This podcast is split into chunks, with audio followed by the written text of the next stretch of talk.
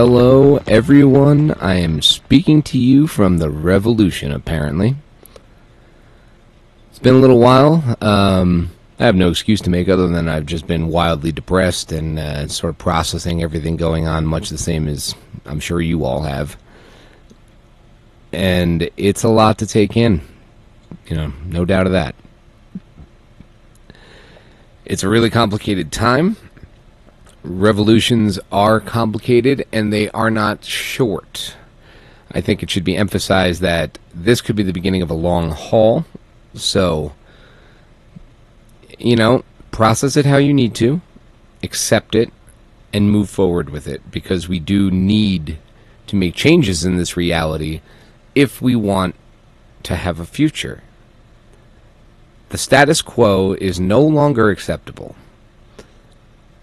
And if anything that this past week has proved, it's that.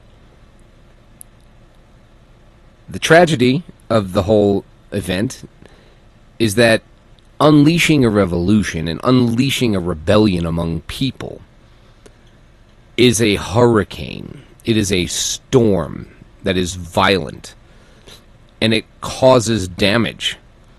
And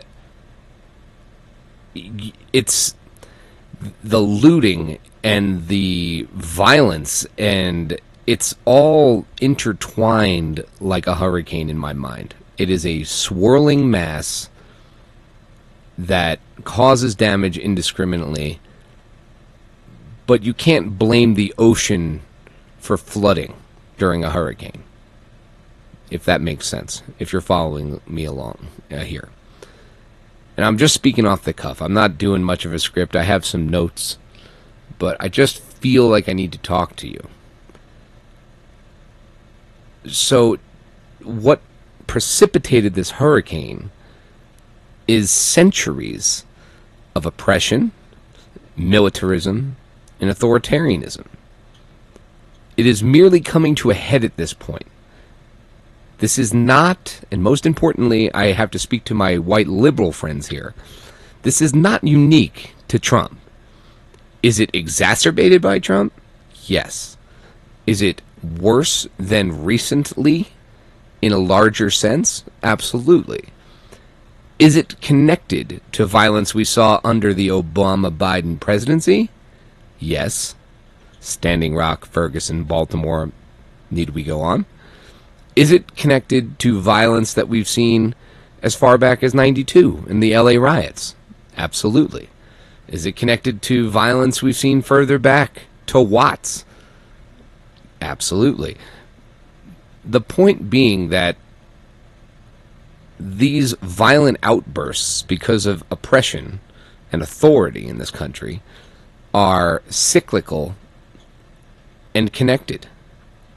And we cannot let this particular one become minimized and forgotten if you manage to elect Biden in November. I'm not going to sit here and pontificate that Biden is wholly worse than Trump or something. I don't think that would be reasonable. I'm also not going to pretend that Biden's anything good either, because I don't think doing nothing is helpful. Is doing nothing better than actively poisoning it? Yes. but still, doing nothing at the point that we're at right now is equally date deadly. So that's my two two bits on that. It is important to remember the roots of this, the cause of this, and to not start turning on each other and dividing the protesters. I want to talk about some of the things I've seen in social media, um, in regular media, uh, and things that really concern me. You know, um, first and foremost is the outside white agitator.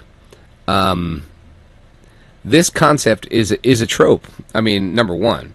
And before you turn off the podcast and don't even want to hear what I have to say, I'm not saying there aren't people in the crowd who are agitators or provocateurs or maybe undercover cops, undercover white nationalists, angry Antifa kids. It's possible. But the danger is associating all of that violence and all of that rage with this amorphous white agitator, it minimizes the actual rage coming from the populace.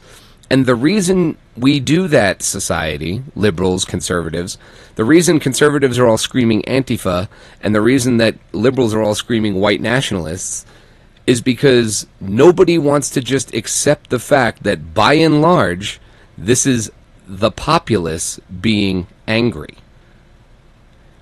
If you accept that fact, you might have to face how they got angry. But if you can pass responsibility off on the white agitator, everyone's favorite person to hate, well then you miss the entire fucking point of the thing. And it's it's dangerous because then the liberals can move on and be like, well, that protest turned violent and we do have to make changes, but it was just those outside anarchists and Antifa that did that. We were behaved, we were clean. And conservatives can turn right around and say it was all Antifa, it was all it was all Antifa terrorists, and that's who did this, and criminals, not the peaceful protest. So that you both get to disown the rage and own the clean, beautiful protest. Well, I mean, honestly, for a lot of us who have been protesting for years when not everyone was there, yeah, fuck that. Sorry. I know it's not nice or, you know, whatever. Point is, you can't have it both ways anymore. And yes, there's provocateurs out there.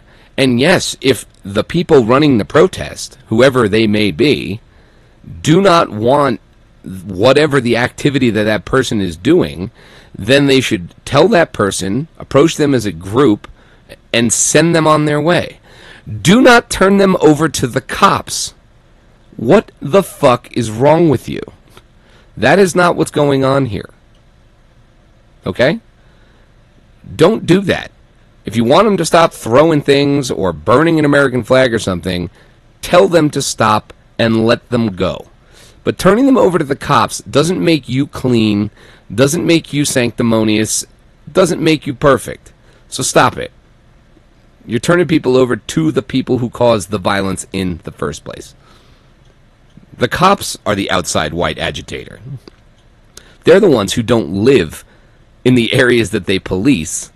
They're the ones who bring the violence to all these protests anyway. So stop it. Okay? You have every right to run your protest whatever way you want. Don't turn people over to the police. You're not helping. Secondly, both sides of liberal conservative divide, because there are multiple sides, we are far less a two sided coin and we are a 20 sided die in the political spectrum, guys. So figure it out. But in that liberal conservative divide, there's a lot of blaming of anarchism. So, yes, I'm going to get personally offended by this because I identify as an anarchist. Yes, of course. The problem is that people are referring to this anarchism in the just the wrong way and it's it's bugging not just me, like all of the anarchists I know. So when you see Trump blaming everything on professional anarchists, which if you're an anarchist is hilarious, nobody pays you.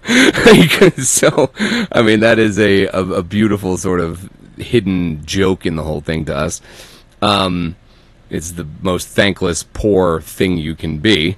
Uh, so you got Trump blaming professional anarchists, and then you have liberals also blaming anarchists and also calling Trump an anarchist. There was a, a piece in WAPO yesterday that the headline was Trump, the real anarchist. Now, I don't want to blame it on that author because we all know what headliners headlines can do to a piece. But just that notion if, is hanging out there. The idea that Trump is actually an anarchist I know what they're trying to say, and I think it's important that we all sit down and have a little conversation about what is anarchism. Now, I, I know the way it's being used in the, the media and the discourse right now. I understand what they're trying to do. And I'm not even mad yet about that. I'm getting there but they're connecting anarchy with chaos, right? And I think it pisses me off because I remember very distinctly feeling that exact thing when I was younger.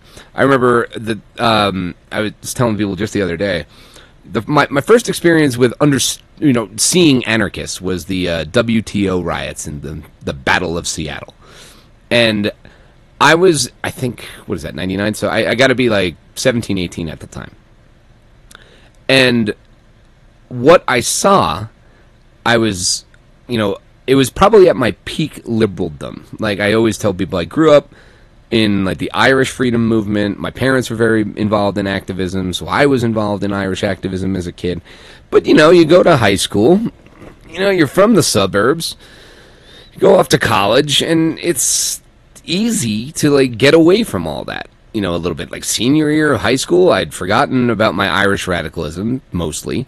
Um, I'd become more of a hippie, like stoner liberal, like very happy. It was 1999. It was a good time to do this. And then I saw the Battle of Seattle, and I remember being like, "Who are these? Who are these masked individuals, thuggishly causing all this violence?" know? And I was I was really put off by them, and I remember being like anarchists, like, "Oh, they're just violent. They just like chaos," and, and that's like a thought I held in my head.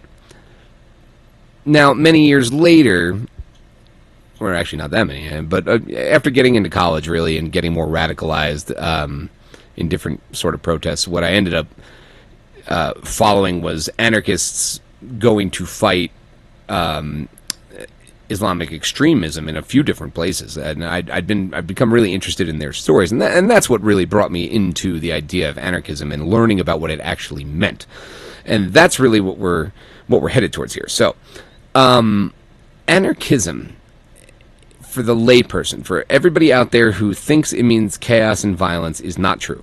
I mean, it, it is it is like glaringly not true. Like anything you read about anarchism that we would consider something uh, that we would consider substantive theory would would be the opposite of that. So, anarchy. Let's start with that word. It comes to mean chaos, which is interesting, and we'll come back to that. But what does the word mean? Because it's funny because we interpret other words that have Greek roots rather easily. Monarchy, for instance means the rule of one. We know that. Oligarchy means the rule of a few. You know, this all makes sense to us. But when it comes to anarchy, we go, well, that means chaos. Chaos and destruction. So why does all of a sudden it mean something different? The root of the word arc is rule, and you know the prefix there is what kind of rule are we talking about? So if monarchy is the rule of one, oligarchy is the rule of a few, anarchy, with the prefix an, is no ruler. So, the basis of anarchism is that we do not believe in authoritarian rule. We don't believe a, to be led by a person, someone. That's the thing that we are combating. Anarchy is the opposite of chaos. It is order. It is just run by the group, not by a ruler. That is the main difference in in the conception of anarchy. So what I've asked myself and I find fascinating is why do we as a society have the connotation that anarchy is chaos? Well, if you seek to rule people, then no ruler is chaotic. If you seek to free people, then no ruler is order. So that's the problem.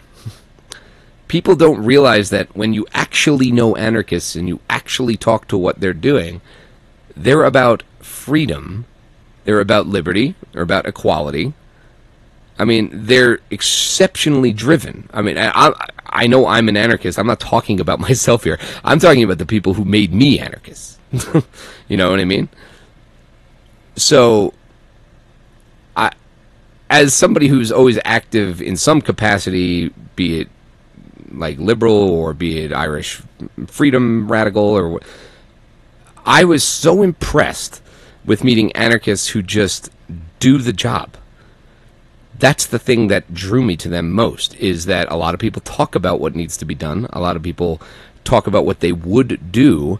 And what I find is anarchists are getting up and doing it. They're going to do the thing. It might not be the biggest thing in the world, They might not change the world with that free bucket of soup that they made for the homeless, but they're doing something. Action. They're action oriented. So I wanted to give you a couple quotes from one of our most treasured inspirational thinkers, uh, Emma Goldman. Now, if you don't know who Emma Goldman is, that's okay. Most people don't know who a lot of anarchist thinkers are. Most people don't even realize that a lot of people they do know are anarchists. Strange, I know. But Emma, if you just take into account that Emma Goldman was in the early half of the 20th century a woman arguing for full equality of the sexes, sex positivity, gender freedom. I mean, ahead of her time doesn't really begin to describe Emma Goldman appropriately. So, I would just say if you don't know her, go read about her. She's fantastic. You know, some of her right, she's uh, uh, her the way she writes is very attractive. I think a lot of people can uh, back me up that some of our theory a little on the stodgy side. Um, I don't think Goldman's like that. She's she's got a in, in a very um, enticing way of writing. So, in my opinion, but whatever. I digress. I'm going to read a couple of her long form quotes here. Um, this is from her essay, "What is Anarchism?" Uh, or actually, I should say, "Anarchism: What It Really Stands For." Um, so, here we are. Anarchism urges man to think, to investigate, to analyze every proposition, but that the brain capacity of the average reader be not taxed too much. I also shall begin with a definition, and then elaborate on the latter. Anarchism, the philosophy of a new social order based on liberty unrestricted by man made law, the theory that all forms of government rest on violence and are therefore wrong and harmful as well as unnecessary. So that's a quick little summation. I think Emma, captures, Emma uh, captures it rather well. The function of anarchism is that if there is a hierarchy and if there is power at the top, that power will be wielded against the bottom with violence. That's how you maintain power. That's what you do. So the fundamental tenet of anarchism is you cannot have that hierarchy. Emma also debunks the idea that anarchy is about chaos. Destruction and violence. How is the ordinary man to know that the most violent element in society is ignorance? That its power of destruction is the very thing anarchism is combating? Nor is he aware that anarchism, whose roots, as it were, are part of nature's forces, destroys not healthful tissue, but parasitic growths that feed on the life's essence of society. It is merely clearing the soil from weeds and sagebrush that it may eventually bear healthy fruit. So I think that is a, a beautiful analogy from Goldman. And a couple of things that I take away after reading that is number one, the conversation back in the 1920s or the turn of the 20th century, 100 years ago, was not entirely different than it is right now regarding anarchism. so that's sad. Uh, number two, that calling Trump an anarchist after hearing what is anarchism is absurd. so, uh, you can understand why that might bug some of us. So, if you're going through your day to day and you hear people making these comparisons, I'm not asking you to be an anarchist or what have you. I am asking you to know what it is, and if you hear people misusing it, please do your best to correct that and just I mean, it sounds dumb, but if we're all if we can't agree on definitions of words, it's going to be real hard to hammer out, you know, an understanding with anyone. So, let's start there. The other major thing I'm hearing that is driving me nuts is a wild misunderstanding of Antifa. Now, this is mostly coming from conservative right wing MAGA chuds, you know. A couple of liberals, but by and large, most liberals are becoming more open to Antifa than not, but still pretty liberally about things. But anyway, I digress. Um, Antifa, you know, there's been calls numerous times, and now Trump is is saying it that he wants to designate Antifa a terrorist organization. I've been reading some things and heard from trustworthy friends that that's not even legally possible, let alone, you know, likely. So, but I mean, 2020 has proven to uh, not really abide by norms. So, anyway, the notion that Antifa is an organization is funny. I mean, it's dangerous, um, but it's also extremely funny. Um, the problem is that I am an anti-fascist. Like, I know people in who are also anti-fascists. I know people who are in anti-fascist crews or whatever you want to say. But that's not an organization. you know, we don't pay dues to Antifa. We don't sign up for it. It's not a group. It is a stance that groups take. So if you want to join a local organizing activist group and they want to be anti fascist, then that is a policy. Like, for any conservatives listening, the equivalent would be imagine if a Barack Obama or a future Democratic president decided to label patriots as terrorists. Well, patriots are not an organization, though I know many groups that would refer to themselves as patriots or patriotic groups. Now, how could you go about classifying that as an organization? It's the same thing with Antifa. So just stop doing that. It's dumb. it's a waste of everybody's time. And the reason I know he's trying to do it is extremely dangerous. So anyone who's even vaguely supporting this, you're really opening a door to something terrifying. Because all it's going to take is the president saying you're dissenting against me and any dissent against me is antifa and we treat antifa like a terrorist organization. So guess what? You're a terrorist now.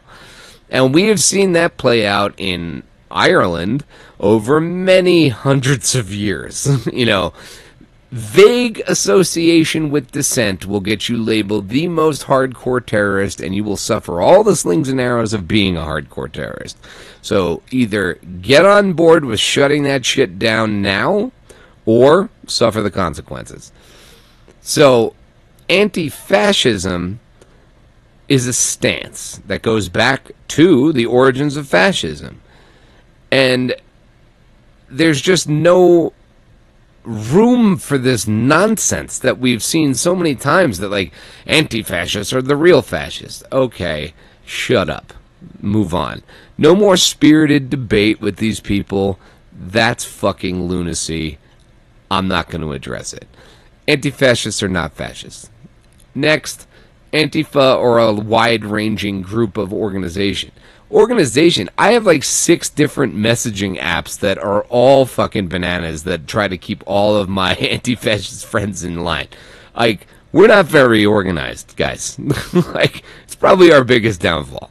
But to even label that as some sort of sentient organization just to trump up charges against citizens is fucked up. Do not support that in any capacity. So, what I the next thing I want to do is talk about what really happens with anti-fascists and anarchists at protests. because I'm not hearing enough of that. And it always seems to sort of slide right under the radar. But I need you to, to hear it and think about it now. And the first piece I want to talk about is a, an interview with Dr. Cornel West post the Unite the Right riot uh, perpetrated by white supremacists and white nationalists in Charlottesville. This interview appeared on Democracy Now! with the host Amy Goodman. And here's Dr. West speaking about going to see the Reverend Traci Blackmon give a service and how they were surrounded. But what happened was they held us hostage in the church. We could not leave after the service because the torch march threatening the people who were there. And so, in that sense, I said, hmm, boy, these neo fascists, they're out of control. Where are the police? And who would think that our dear sister Heather, my dear comrade, who was also with the IWW, you know, that's very important. She was an organizer. She stood with us on Saturday and she paid the ultimate price. And many of us may have to pay the ultimate price. Dr. West goes on here as there's talking more about the attacks that were happening. Absolutely. You had a number of the courageous students of all colors at the University of Virginia who were protesting against the neo fascists themselves. The neo fascists had their own ammunition, and this is very important to keep in mind because the police, for the most part, pulled back. The next day, for example, those 20 of us who were standing, many of them clergy, we would have been crushed like cockroaches if it were not for the anarchists and the anti fascists who approached. Over 300 to 350 anti fascists. We had just we had just 20. And we're singing This Little Light of Mine. You know what I mean? So that's the Amy Goodman, the interviewer says here. Antifa, meaning anti fascist. Dr. West responds, the anti fascist, and then crucially, the anarchists because they saved our lives, actually. We would have been completely crushed, and I'll never forget that. Meaning what?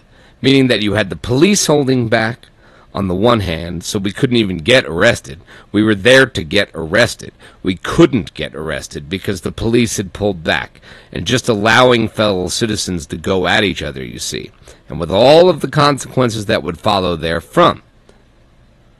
So, Dr. West I think is telling an important story that we haven't heard enough. That, you know, anarchists and Antifa, by and large, that's their role. You know, they're willing to go toe to toe with these people who are willing to bring violence to you. So, does that mesh with the narrative that we've been hearing? Because to me it doesn't. It does not mesh with what i see in real life when i'm at protests it does not mesh with the you know with any of the stories like dr west and what i'm gonna and what i'm gonna share from benjamin dixon in a moment. And yet that is a predominant theme throughout the uh, throughout the coverage and the discourse regarding these protests. White anarchists and antifa are the troublemakers you need to ask yourself who's pushing that narrative and what do they have to gain by it. The next thing I want to read to you is a Twitter thread from a couple of days ago. Benjamin Dixon, host of the Benjamin Dixon Show, which is absolutely essential listening right now. You need to be checking out his show every day because he's keeping you informed. But what I want to share from Ben is something that I've seen a lot in real life, which is people who have opinions about anti fascists and anarchists that are the sort of normal stereotype, the troublemaker sort of stereotype, go through some real life experience with them and come out the other end with a different opinion. So, I read from Ben now. Let me tell you about Antifa. I was at the protests in D.C. 17 and Philly 16 and Newnan, Georgia when Nazis marched through our streets. At one point, I disliked Antifa because they were ready to fight at the drop of a dime. But when Nazis came, who do you think was face to face with them? Do you think it was Karens from the Pink Hat protest? Do you think it was Democrats were staring Nazis down? Do you think it was black misleadership class staring down the Nazis? No. It was regular black folks and a bunch of wild ass white boys and chicks cracking Nazi skulls. What's funny is that most Americans are ready to fight over stupid shit. At least Antifa is fighting for noble shit. So be careful alienating the brawlers in your camp. Because when the inevitable shit hits the fan, you may need people who can crack some motherfucking Nazis out. I almost forgot Charlottesville. I wasn't there, but I never forget after the night of alt right Nazis screaming, Jews will not replace us. It was Antifa and DSA who came marching through the next morning with their flags and handled business, not civility trolls. I'd like to point out that the first comment on his thread is from a donut account that says, Man, I'm sorry, but white child anarchists are not on your side. They really are not. I mean, so I, I, didn't even know that until right now when I was just reading this off. So that I have to chuckle because she's proving my point that you know when you spend some time with Antifa or anarchists in the field, it is virtually impossible to keep the old narrative alive. You just see too much too much evidence to the contrary. So I it is important to me as an anti-fascist, as an anarchist, it is important to me as a person that even if you don't agree with what I'm saying, at least know what it is. You can disagree with me, we can fight about it, that's fine. But don't assign things to it that aren't true and you know, it's okay to not understand something. I didn't understand it all at first either. Um, the important thing is to understand something and then have a grounded opinion of it. But Ben touches on some real shit, in my opinion. You know, when I was growing up, uh, particularly, you know, college, you know, post college, when I started to really become re radicalized, um, you know, I, I had a real bad feeling about where the GOP was heading, and I was screaming about that in 2004 when everybody literally thought I was crazy. And you know, honestly, at the time, I can't blame them. I mean, it was, you know, I just I felt like it was going that way. To me, historical markers of things they were doing were really scary.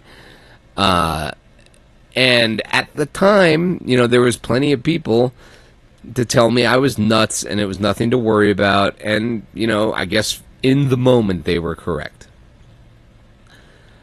But at some point, these people are going to come for all of us. And it's. We're in the middle of it right now. Like you know, we're we're we're in the beginning stages of, of a real conflict here. This isn't a cutesy conflict. You know, it's not gonna solve itself through strictly peaceful protesting, which is not a thing, but you know the idea of the peaceful protest it's not going to get us to where we need to go against this particular enemy. You know? So, I'm not telling you all to block up and become anarchists and really, you know, get hard or anything like that. I'm just saying we're not your enemies here. Um, we might be enemies to the right wing, but we're not your enemies. We are useful. So don't dismiss us out of hand because of bad media stereotype. Don't dismiss us out of hand because you're not quite sure what it is. Find out what it is first. Meet some people in real life. Ask me anything. You know where I am on Twitter. You can ask me questions. I am I am more than happy to tell people the realities of the thing in in hopes to bring some some clarity and some understanding so we can all sort of come up with a strategy that works for everybody. So I don't know if that's crazy. I don't know if I've, you know, if I'm off the deep end or whatever with that, but I just know that community defense building relationships together with people who are action oriented people in the search for social justice is not a negative. So,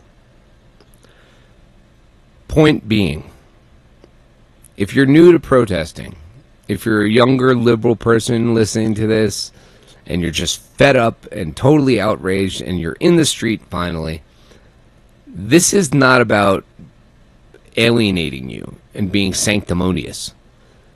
This is about telling you don't forget about us because we're going to be standing next to you to help. And if you get cornered by a Nazi, if you get tear gassed by the police, you know, odds are the person pouring water in your eyes is an anarchist. Odds are the person stepping in to fight that Nazi or that cop is an anarchist or anti-fascist. So we're going to we're going to be there for you. So don't abandon us at the outset. Okay. Thanks for listening. In all seriousness, stay safe. Take care of your neighbors. Support people in this time. And don't get captured.